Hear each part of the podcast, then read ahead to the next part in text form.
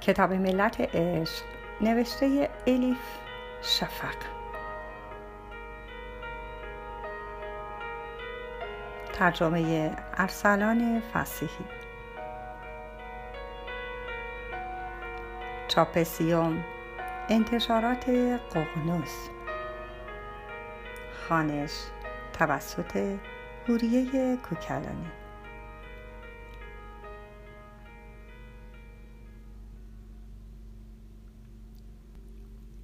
سلطان ولد قولیه رجب 643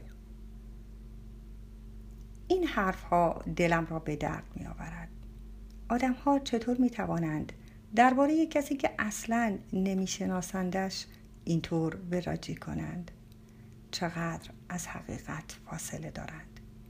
عمق پیوند معنوی پدرم با شمس را درک نمی کنند پیداست قرآن را هم نمی خوانند چون اگر خواننده باشند می‌دانستند قصه های محبت معنوی شبیه این در قرآن وجود دارد. مثلا مثلا دوستی حضرت موسی با حضرت خضر.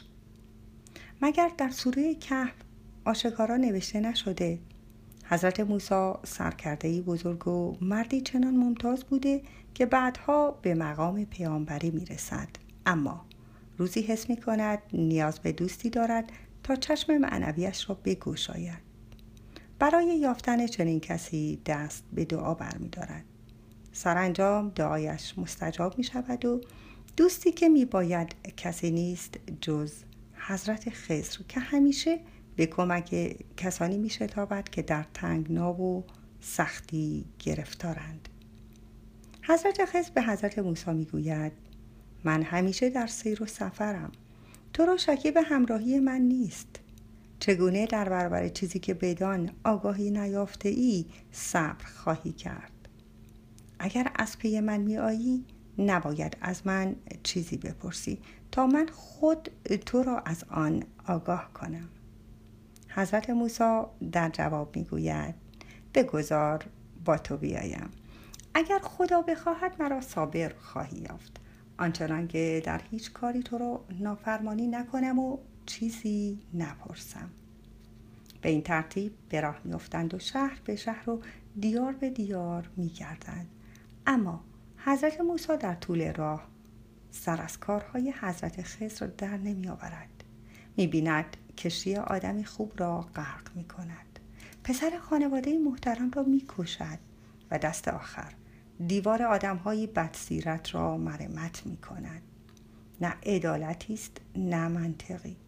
نمی‌تواند جلوی زبانش را بگیرد و ناچار می‌پرسد چرا این کارها را می‌کنی؟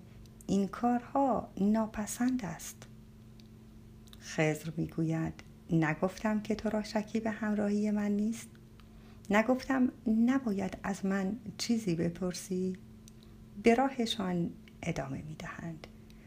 اما موسا هر بار می پرسد و قولش را زیر پا می گذارد. سرانجام خزر می ایستد و می گوید اکنون زمان جدایی من و توست و تو را از راز آن کارها که تحملشان را نداشتی آگاه می کنم. سپس دلیل همه کارهایش را یک به یک شهر می دهد. آن هنگام موسا فهمد که در ورای کارهایی که به نظر ناپسند می‌رسند توضیحی وجود دارد که از آن خبر نداریم و در برای هر شری خیری است.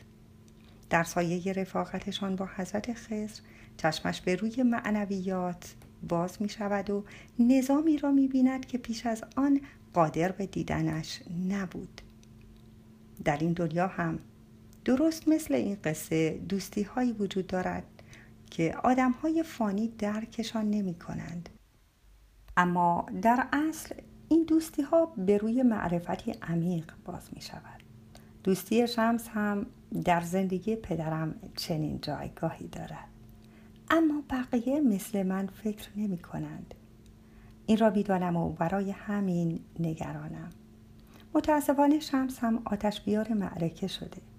نه تنها کوچکترین کوششی نمی کند تا دل دیگران را به دست آورد برعکس مدام پا روی دم این و آن می‌گذارد بعضی روزها مثل قطع و طریق جلوی اتاق پدرم می نشیند و از اهالی هر کس بخواهد پدرم را ببیند اول شمس استنتاقش می کند می پرسد مولانای بزرگ را برای چه می خواهی ببینی؟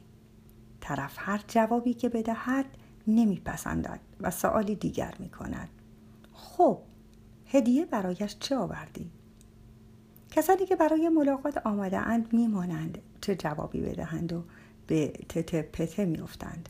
شمس هم با چک و لگد بیرونشان می کند از این آدم ها چند روز بعد دوباره می آیند اما این بار با هدایای گرانبها زیر بغل.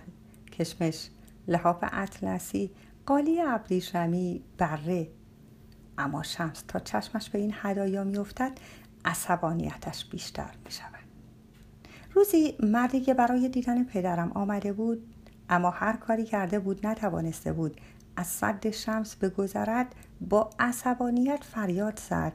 بس هست دیگر تو که هستی که ما را بیرون می‌کنی؟ از همه می‌پرسی چه آوردی؟ خود تو چی؟ مگر خودت چه هدیه ای آوردی برای حضرت مولانا؟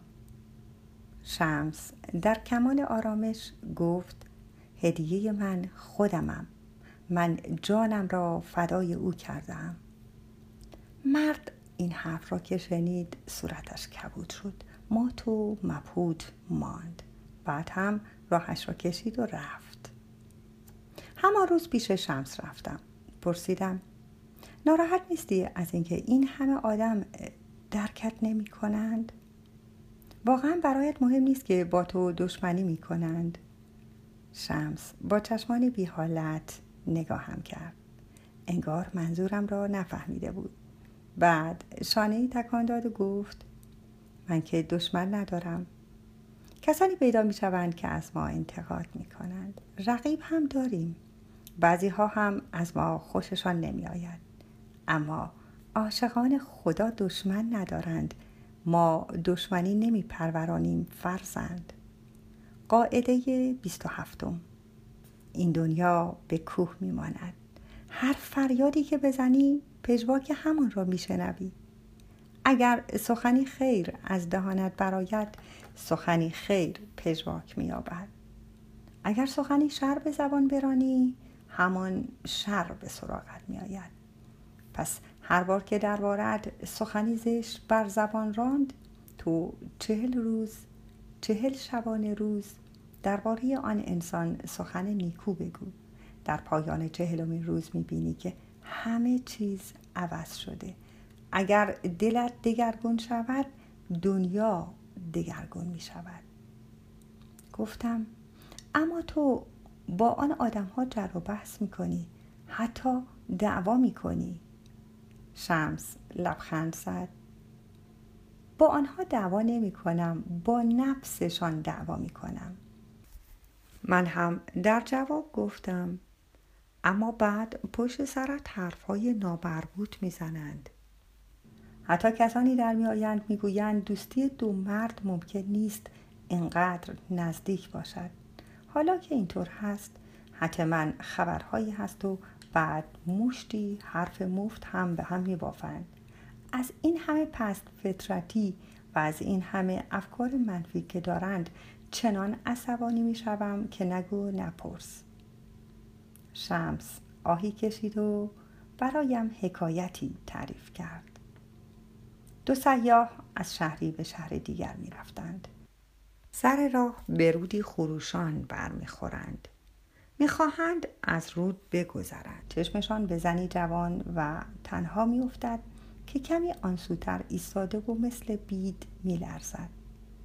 یکی از دو سیاه فوری کمک آن زن می شتابد او را کول می گیرد از رود می گذرد و در آن سوی رود بر زمین می گذاردش و ره سپارش می کند سیاه دیگر نیز از رود می گذرد و به راهشان ادامه می دهند اما در باقی راه سیاه دیگر لب از لب نمی گشاید مدام اخ می کند از دوستش رو برمیگرداند و آه می‌کشد.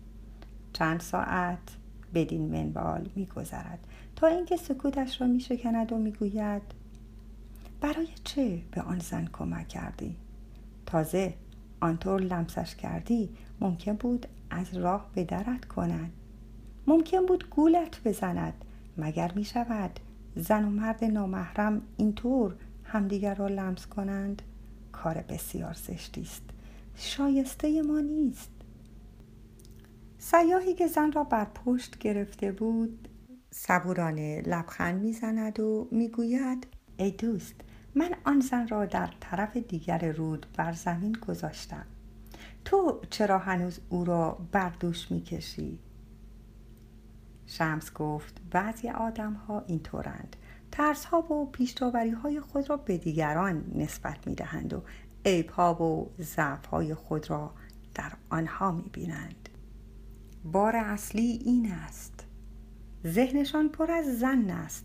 بعد هم زیر این بار له می شوند به کسانی که عمق پیوند من و پدرت را درک نمی کنند بگو ابتدا زنگ از ذهن خود بزدایند